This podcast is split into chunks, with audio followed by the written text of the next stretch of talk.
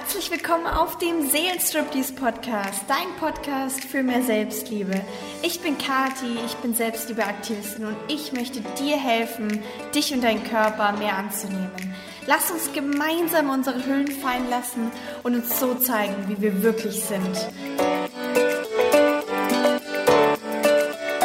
Hallo ihr Lieben, schön, dass ihr wieder dabei seid. Ich freue mich heute wahnsinnig auf das Thema. Und zwar habe ich mir heute das Thema Monogamie und Polygamie rausgesucht, weil ich denke, dass die meisten von euch heutzutage in einer monogamen Beziehung leben. Wir haben das ja natürlich auch von unseren Großeltern, von unseren Eltern so vorgelebt bekommen, einfach übernommen und denken, dass Monogamie das normale Beziehungssystem ist, was jeder lebt und was auch sozusagen standardgängig normal ist und was wir sozusagen verfolgen sollten. Dementsprechend sind die meisten Ehen, die meisten Partnerschaften heute monogam. Und ich möchte da jetzt heute einfach mal reintauchen, mal überlegen, was ist eigentlich Monogamie, woher kommt sie eigentlich, ist es wirklich so normal, wie wir denken? Und ja, sowohl mal erklären, wie das so alles zustande gekommen ist, wie auch natürlich ein wenig hinterfragen. Genau, und da springen wir doch gleich mal so richtig, richtig weit nach vorne an den Anfang der Menschheitsgeschichte. Und zwar ganz, ganz, ganz früher haben die Menschen in Völkern gewohnt, in ganz kleinen Gruppen, in ganz kleinen Tribes, wo die meisten Paare oder beziehungsweise die meisten Männer und Frauen mit jedem Sex hatten. Ja, da gab es noch keine monogamen Beziehungen. Da gab es eine Gruppe von einer kleinen Traube von Menschen, wo sich jeder kannte und jeder mit jedem eine Verbindung hatte. Somit auch jeder mit jedem teilweise sexuellen Austausch hatte. Und es war auch so, dass da nicht die Kinder, also dass, dass dann die Frau und der Mann Sex hatten und dann entstand da ein Kind raus und die haben das dann aufgezogen, sondern die Kinder wurden alle zusammen in diesem kleinen Volk aufgezogen. Und dementsprechend gab es damals noch keine Monogamie, weil sie ja auch überhaupt nicht nötig war. Es war ja viel schöner, wenn man die ganzen Kinder da um sich hatte. Jeder hat sich um jeden gekümmert, jeder hatte mit jedem eine Verbindung und vor allem hat der Sex dazu gedient, eben mit jedem sich gutzustellen, mit jedem in Verbindung zu treten und demnach hat der Sex eigentlich da was total Gutes bewirkt. Und zwar, dass die wirklich zusammengehalten sind. Natürlich, wir wissen alle, Sex verbindet. Wenn wir Sex haben, dann wird ganz viel Oxytocin ausgeschüttet. Das ist das Kuschelhormon, das ähm, Hormon, das Bindungshormon. Und dementsprechend war es da total wichtig, dass, das, dass der ganze Volk und immer wieder die Frauen und Männer äh, unterschiedlich miteinander Sex hatten. Und da können wir auch gleich mal zu einer Art springen, die uns Menschen sehr ähnelt, und zwar den Bonobo-Affen. Und die Bonobo-Affen sind ja sehr ähnlich zu uns Menschen, abgesehen davon, dass, oder das heißt abgesehen, sondern die Bonobo-Affen, die haben viel Sex. Die mögen es auch sehr zu kuscheln, viel Körperkontakt zu haben, sich gegenseitig in die Augen zu schauen. Also beim Sex schauen die, diese Affen sich auch in die Augen und sind einfach alle total lieb miteinander. Und dementsprechend ist da auch eine totale Harmonie.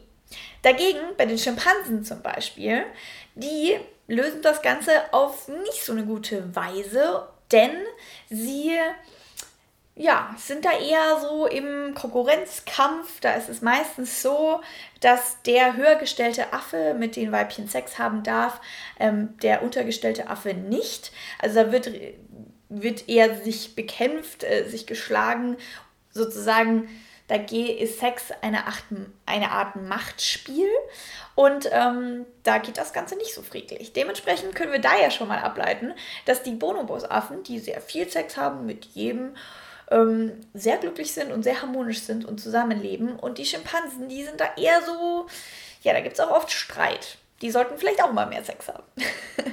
Und da springen wir dann auch nochmal zu uns Menschen. Und zwar, also ich finde das eine schöne Vorstellung, dass da eine, ein kleines Volk war, jeder mit jedem irgendwie, jeder sich vertraut hat. Da gab es natürlich auch keine Eifersucht, weil es gab natürlich ganz viele Kinder, es gab dann die Erwachsenen, jeder hat jeden lieb und das hört sich doch wundervoll an. Aber natürlich ist dann die Menschheit gewachsen, die Gruppen sind größer geworden, man hat sich dann mit der Zeit auch nieder, nicht niedergesessen, aber sesshaft gemacht, hat äh, Landwirtschaft angefangen. Und mit dieser Landwirtschaft ist so einiges passiert. Denn wenn diese Gruppen sich sesshaft gemacht haben, an einem Ort geblieben sind, dann ist natürlich mit der Zeit auch Besitz entstanden. Wir haben dann mit der Zeit Häuser gebaut, es gab dann Felder, wo Essen angebaut wird und so weiter und so fort. Und am Anfang war das bestimmt auch noch alles ganz easy, weil man war ja wahrscheinlich trotzdem noch eine kleine Gruppe, man kannte sich, aber umso größer das Ganze geworden ist, umso wichtiger war es natürlich dann irgendwann seinen Besitz abzustecken und zu sagen, das gehört mir, das gehört dir, und dann sind diese Familien entstanden im Endeffekt, beziehungsweise man hat dann viel mehr die Möglichkeit oder beziehungsweise den Need gehabt, festzulegen, das ist mein Kind. Wer ist denn mein Erbe? Wer bekommt denn das alles, wenn ich sterbe? Dementsprechend war mit der Landwirtschaft die Monogamie geboren, weil es in dem Sinne einfach nur vorteilhaft war, wenn man eine Frau hatte und bei der Frau sich sicher war, dass die dir kein Kuckuckskind unterjubelt, sondern die Frau nur mit dir schläft und dein Sohn oder Tochter gebärt, die dann dein Erbe ist, woran der Besitz dann weitergeleitet wird. Und da fingen natürlich dann auch, ihr kennt Geschichte, ihr wart wahrscheinlich im Geschichtsunterricht, fingen natürlich auch die ganzen Konkurrenzkämpfe an, da ging es dann eben um viel Macht, um viel Besitz, ähm, und da wurden natürlich auch die Frauen dann in dem Sinne unterdrückt, beziehungsweise halt in dieses System Ehe reingesteckt, weil es für den Mann, den Besitzhaber, natürlich wichtig war, da die Exklusivität zu bewahren. Und somit sind dann immer mehr exklusive Beziehungen entstanden, weil natürlich auch die Gruppe von Menschen immer größer geworden sind. Und somit ist natürlich eine vertrauenswürdige Beziehung immer wichtiger geworden. So, und demnach seht ihr da schon mal von dem ganzen Gesellschaftssystem oder wie wir als Gruppen, als Vol- Völker entstanden sind, gelebt haben, dass da einiges an Entwicklung entstanden ist. Wenn wir uns jetzt mal unsere Biologie anschauen, also wirklich da mal nochmal von einer anderen Sichtweise rangehen, dann können wir das mal so überlegen, macht denn biologisch gesehen oder sextechnisch gesehen Monogamie Sinn? Denn ganz viele Tierarten sind, oder beziehungsweise die meisten Tierarten sind nicht monogam, da macht jeder mit jedem, aber es gibt einen Prozentsatz, ich glaube von vierzehn Prozent ähm, von Tierarten, die zum Beispiel sozial monogam sind. Das heißt, sie ziehen die Jungen, die Kinder, die Babys zusammen auf, also sie sind sozusagen sozial monogam und sind Mama und Papa und beschützen die, aber sexuell sind sie nicht monogam. Das heißt, sie können nebenbei, es ist hauptsächlich wichtig, dass sie natürlich für die Kinder da sind und das Nest behüten oder was weiß ich, ähm, aber außerhalb ist es okay, wenn sie sexuellen Kontakt haben. Und da ähm, fängt auch gerade Da können wir so sozusagen die Verbindung ziehen zu dem, was ich jetzt gerade erzählen wollte. Und zwar ist es so, wenn ihr euch mal überlegt, biologisch gesehen, wenn eine Frau mit einem Mann Sex hat, dann, dadurch, dass es ja früher keine Verhütungsmethoden gab, ging die Frau immer das Risiko ein, wenn sie mit einer Person sexuellen Kontakt hatte, schwanger zu werden. Dementsprechend musste sie da ja ein bisschen vorsichtiger sein, dass sie, wenn sie mit jemandem Sex hatte, auch jemanden gewählt hat, der treu ist, der wertschätzend ist, der vertrauenswürdig ist, der mit ihr das Essen teilen würde. Denn wenn die Frau schwanger geworden wäre aus diesem einen Mal Sex, dann wäre sie neun Monate schwanger gewesen und mindestens fünf Jahre an das Kind gebunden. Denn wenn man es einfach mal so wissenschaftlich betrachtet, ist es so, dass zum Beispiel bei Schimpansen ist es so, dass ein kleiner Schimpanse, ein kleines Schimpansenbaby schon nach fünf bis sechs Monaten alleine überlebensfähig wäre. Aber ein Mensch ist erst nach fünf Jahren alleine überlebensfähig, theoretisch gesehen, wissenschaftlich gesehen. Und dementsprechend verpflichtet sich sozusagen eine Frau oder geht das Risiko ein, wenn sie mit einem Mann schläft, dass sie dann, ich sag mal, die nächsten sechs Jahre dieses Kind als Bindung hat. Und durch dieses Kind, durch die Schwangerschaft kommen natürlich in dem Sinne ähm, Einschränkungen oder Einschränkungen würde ich jetzt, hört sich so negativ an, aber was ich meine ist, ähm, jemand, sie braucht ja trotzdem jemand an seiner Seite, an ihrer Seite, ähm, der sie beschützt, der mit ihr eben Essen teilt, der auf die Jagd geht, der sie beschützt, zum Beispiel, wenn sie ihr Kind gebärt. Da ist sie halt komplett schutzlos. Sie braucht jemand, der da ist. Dementsprechend war es für uns Frauen schon immer sehr, sehr, sehr wichtig, einen Mann auszuwählen oder nur mit den Männern Sex zu haben, die auch vertrauenswürdig sind. Das war natürlich ganz, ganz früher, wo diese Völker waren, nicht so wichtig. Also da ging, da, da war das noch nicht ähm, so essentiell, weil es war ja ein kompletter, komplettes Volk da. Es waren ja komplett mehrere Menschen da, die sie beschützt haben. Mehrere Männer, die gesammelt haben oder beziehungsweise gejagt haben und sich um die Frauen gekümmert haben. Aber als das Ganze dann, wie gesagt, so ein bisschen auseinandergegangen ist, ist es wichtig geworden, dass die Frau, wie gesagt, nur mit einem Mann Sex hat, der dann auch bleibt und sie bei, der unter, bei, bei dem Aufziehen des Jungen, des Babys, des Kindes unterstützt. Und dementsprechend ist es nämlich auch, könnt ihr euch nochmal hier auch überlegen, daraus entsteht dann auch diese Verhaltensweisen, die Männer und Frauen aufweisen, dass wir Frauen immer relativ vorsichtig sind und immer im Endeffekt uns gleich binden wollen. Wir Frauen sind ja oft, ähm, ja, schnell verliebt zum Beispiel und wollen viel schneller meistens Beziehungen als die Männer. Die Männer sind da eher immer vorsichtig und gehen eher auf Abstand und finden Bindung manchmal dann doch was eher Beängstigendes.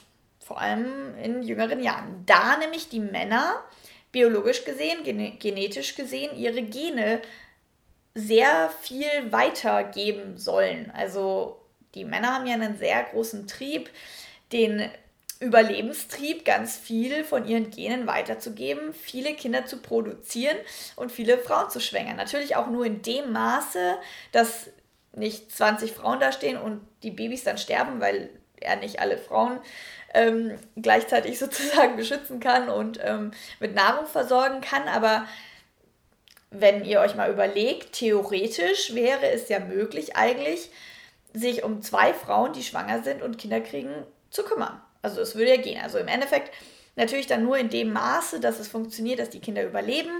Aber dementsprechend ähm, wäre es möglich, dass der Mann gleichzeitig, was weiß ich, zwei, drei Frauen schwängert und äh, wenn die dann das Kind nach fünf Jahren oder so da sozusagen nicht mehr so eine große Verpflichtung haben, nach fünf, sechs, sieben Jahren, könnte er wieder mit anderen Frauen Sex haben und wieder Kinder zeugen. Das aber jetzt mal nur sozusagen aus der Genetik ähm, betrachtet. Heute ist das natürlich ganz anders. Beziehungsweise allgemein ist das natürlich ganz was anderes. Aber nur damit wir das hier mal so ein bisschen verstehen, lernen, wie das dann alles so ist mit unseren Genen, mit der Gesellschaft, warum eigentlich Monogamie entstanden ist. Und warum es manchen Frauen zum Beispiel sehr wichtig ist, eben auch wegen dieser Kinderverpflichtungsebene und warum es allgemein für ein Paar wichtig ist mit der Monogamie auf der Landwirtschaftsebene, auf dem Besitz. Tum zum Beispiel. Und wenn wir aber jetzt, halt, wie gesagt, mal an heute springen, dann können wir ja mal überlegen, wie das hier so heute ist. In unserer heutigen Gesellschaft ist es nämlich inzwischen so, dass wir Frauen Ich würde sagen, so vor so meine, die Generation von meinen Eltern oder so, da war das ja noch anders. Da sind ja die Frauen eigentlich eher noch, da war ja dieses Bild so, die Frauen sind zu Hause geblieben, haben sich um die Kinder gekümmert und der Mann ist zur Arbeit gegangen und hat sich um die Nahrung, die Verpflegung, den Schutz von der Familie gekümmert. Da war dieses typische Rollenspiel ja auch noch sehr, sehr präsent bei unseren Großeltern und bei unseren Eltern. Aber heutzutage, ich würde sagen, so vor zehn Jahren hat es meiner Meinung nach angefangen, dass viel mehr Frauen, wenn sie ein Baby bekommen haben, dann auch relativ schnell wieder anfangen zu arbeiten. Also heutzutage ist es viel gängiger, dass Frauen auch Karriere machen, dass Frauen relativ schnell wieder arbeiten gehen und demnach Frauen auch meistens, oder nicht meistens, aber immer mehr Frauen dadurch alleine sich unterhalten könnten oder alleine sich um das Baby und sich selbst kümmern könnten. Das heißt, inzwischen verändert sich das immer mehr, sodass wir Frauen so selbstständig werden, dass wir eigentlich gar nicht die finanzielle Unterstützung von dem Mann bräuchten. Natürlich, doppeltes Einkommen ist dann natürlich meistens immer noch besser, aber die meisten Frauen haben dann so einen Job, dass sie theoretisch auch ohne den Mann leben können. Dementsprechend ist eigentlich diese Abhängigkeit, diese Monogamie auf Besitztums-, Landwirtschaftsebene, Familienzusammenhalt, ähm, ja, Überleben in Bezug auf Geld und Nahrung gar nicht mehr so wichtig. Weil wir Frauen sind ja inzwischen auch so emanzipiert und äh, stark, dass wir uns um uns selber kümmern können. Dementsprechend könnt ihr euch auch vorstellen, warum dann jetzt in den letzten Jahren so viel mehr diese Beziehungsmodelle Freundschaft plus, offene Beziehung und so weiter entstanden sind. Das heißt ja immer heutzutage, diese Generation ist beziehungsunfähig, weil wir alle halt eben ähm, ja auch gerne mal uns, unsere Freiheiten da behalten und offen sind. Und es ist ja auch ganz logisch, wenn wir, wie gesagt, darüber nachdenken, wie das alles so entstanden ist und was sich jetzt gerade in unserer Generation so verändert, in unserem Zeitalter gerade verändert, mit der ganzen Digitalisierung, mit der Emanzipation.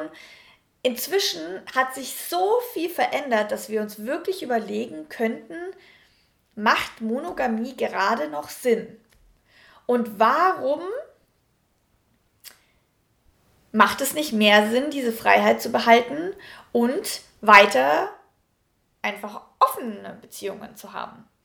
Und natürlich ist Da darf jetzt jeder für sich selber überlegen, was sein Konzept ist und wie gerade seine Situation ist. Wenn natürlich da eine finanzielle Abhängigkeit mit dem Mann entsteht oder entstanden ist oder ihr das auch einfach schön findet, zum Beispiel zu Hause zu sein, dass ihr die Hausfrau seid und der Mann arbeiten geht, dann ist Monogamie, glaube ich, das perfekte System, weil dann habt, seid ihr eure kleine Einheit und ihr seid geschlossen. Und der Mann kümmert sich zum Beispiel um das Geld oder nur die Frau kümmert sich um das Geld und der andere bleibt zu Hause, dann ist es, finde ich, super gut. Selbst wenn beide arbeiten, kann es auch gut sein. Also wie gesagt, ich will jetzt hier gar nicht sagen, dass Monogamie schlecht ist, ja. Ich will nur ein bisschen zum Nachdenken anregen, dass ihr mal versteht, woher das kommt, wie es auch entstanden ist und was sich gerade verändert, weshalb immer weniger oder immer mehr Umdenken entsteht, und warum immer mehr offene Beziehungen entstehen. Es hat nicht nur was damit zu tun, dass wir irgendwie beziehungsunfähig sind oder dass wir uns nicht mehr, ja doch, wir wollen natürlich uns auch nicht mehr so viel committen, weil so viel Möglichkeiten da draußen ist, aber es hat auch noch andere Gründe, eben dieses ganze, wer kümmert sich um das Kind und ähm, finanzielle Abhängigkeit und so weiter. Und um da nochmal kurz zurückzugehen, ich habe am Anfang die soziale Monogamie im Endeffekt angesprochen, was viele Tiere praktizieren, dass die sozusagen die Jungtiere aufziehen, aber trotzdem sexuell frei sind. Und wenn es jetzt, wie gesagt, um dieses Nahrung und Geld geht, dann wäre ja mit der sozialen Monogamie eigentlich alles gut. Weil dann ist ja die Frau mit ihrem Baby versorgt und muss sich keine Sorgen machen. Und der Mann, wie auch natürlich die Frau, können sexuell auch noch mit anderen sich verbinden und somit glücklicher sein. Denn Sex schüttet natürlich viele Glückshormone aus. Das heißt, wer viel Sex hat, ist auch glücklicher. Und da frage ich mich, warum wir nicht mehr soziale Monogamien in unseren Beziehungen praktizieren. Aber da kommt natürlich dann wieder die Verlustangst, weil Sex ist ja was Intimes. Und wenn er mit jemand anderem Sex hat, und da werden ja dann auch ganz viele Bindungshormone ausgeschüttet, verliebt er sich, verliebt er sich dann nicht und verlässt mich am Ende für die andere Frau. Weil wir halt in unserem Kopf die ganze Zeit noch dieses Monogamie, dieses nur der eine. Und das heißt natürlich, wenn er die gut findet, findet er dich nicht mehr gut. Wir sind da die ganze Zeit in diesem Ausschlussding. Dieses kann nur eins sein. Warum können nicht zwei Sachen gleichzeitig sein? Oder warum kann man nicht zusammen als Team monogam sein mit sexuellen Freiheiten? Aber man weiß, man gehört zusammen. Warum geht denn das nicht? Das sind Fragen, die ich einfach mal so in den Raum schmeiße. Ihr könnt jetzt einfach mal drüber nachdenken, was, ähm, ja, was das in euch auslöst, wie das so wirklich ist. Ich kann auch gerne... Wenn ihr wollt, schreibt mir, dann kann ich auch gerne nochmal mehr in diese ganzen Studien reingehen, mehr in die Wissenschaft ähm, und die Geschichte reingehen, wie das so mit der Monogamie ist, wie das nochmal in dem Tierreich ist. Also da gibt es ja noch viel, viel, viel mehr Informationen. Ich habe jetzt versucht, das einfach kurz und knackig hier reinzupacken, dass ihr so ein leichtes Verständnis dafür bekommt, ähm, wie das so mit der Monogamie ist. Und ja, versucht einfach mal ein bisschen nachzudenken, ob ihr vielleicht auch selber manchmal... andere Männer attraktiv findet, weil das ist nämlich was ganz Normales. Es ist natürlich ganz klar, dass ihr euch nicht nur zu einer Person hingezogen fühlt. Das hat die Biologie schon so gemacht, weil die Biologie will, dass die Menschheit überlebt.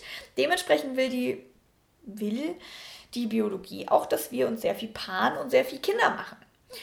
Und deshalb fühlen wir uns natürlich auch noch zu mehr als einer Person hingezogen, was dann in vielen Beziehungen eine totale Katastrophe ist und das dann heißt, oh Gott, du betrügst mich, du liebst mich nicht mehr und so weiter und total, totale Verlustängste in uns auslöst und ein totales Chaos in unsere Beziehungen zaubert.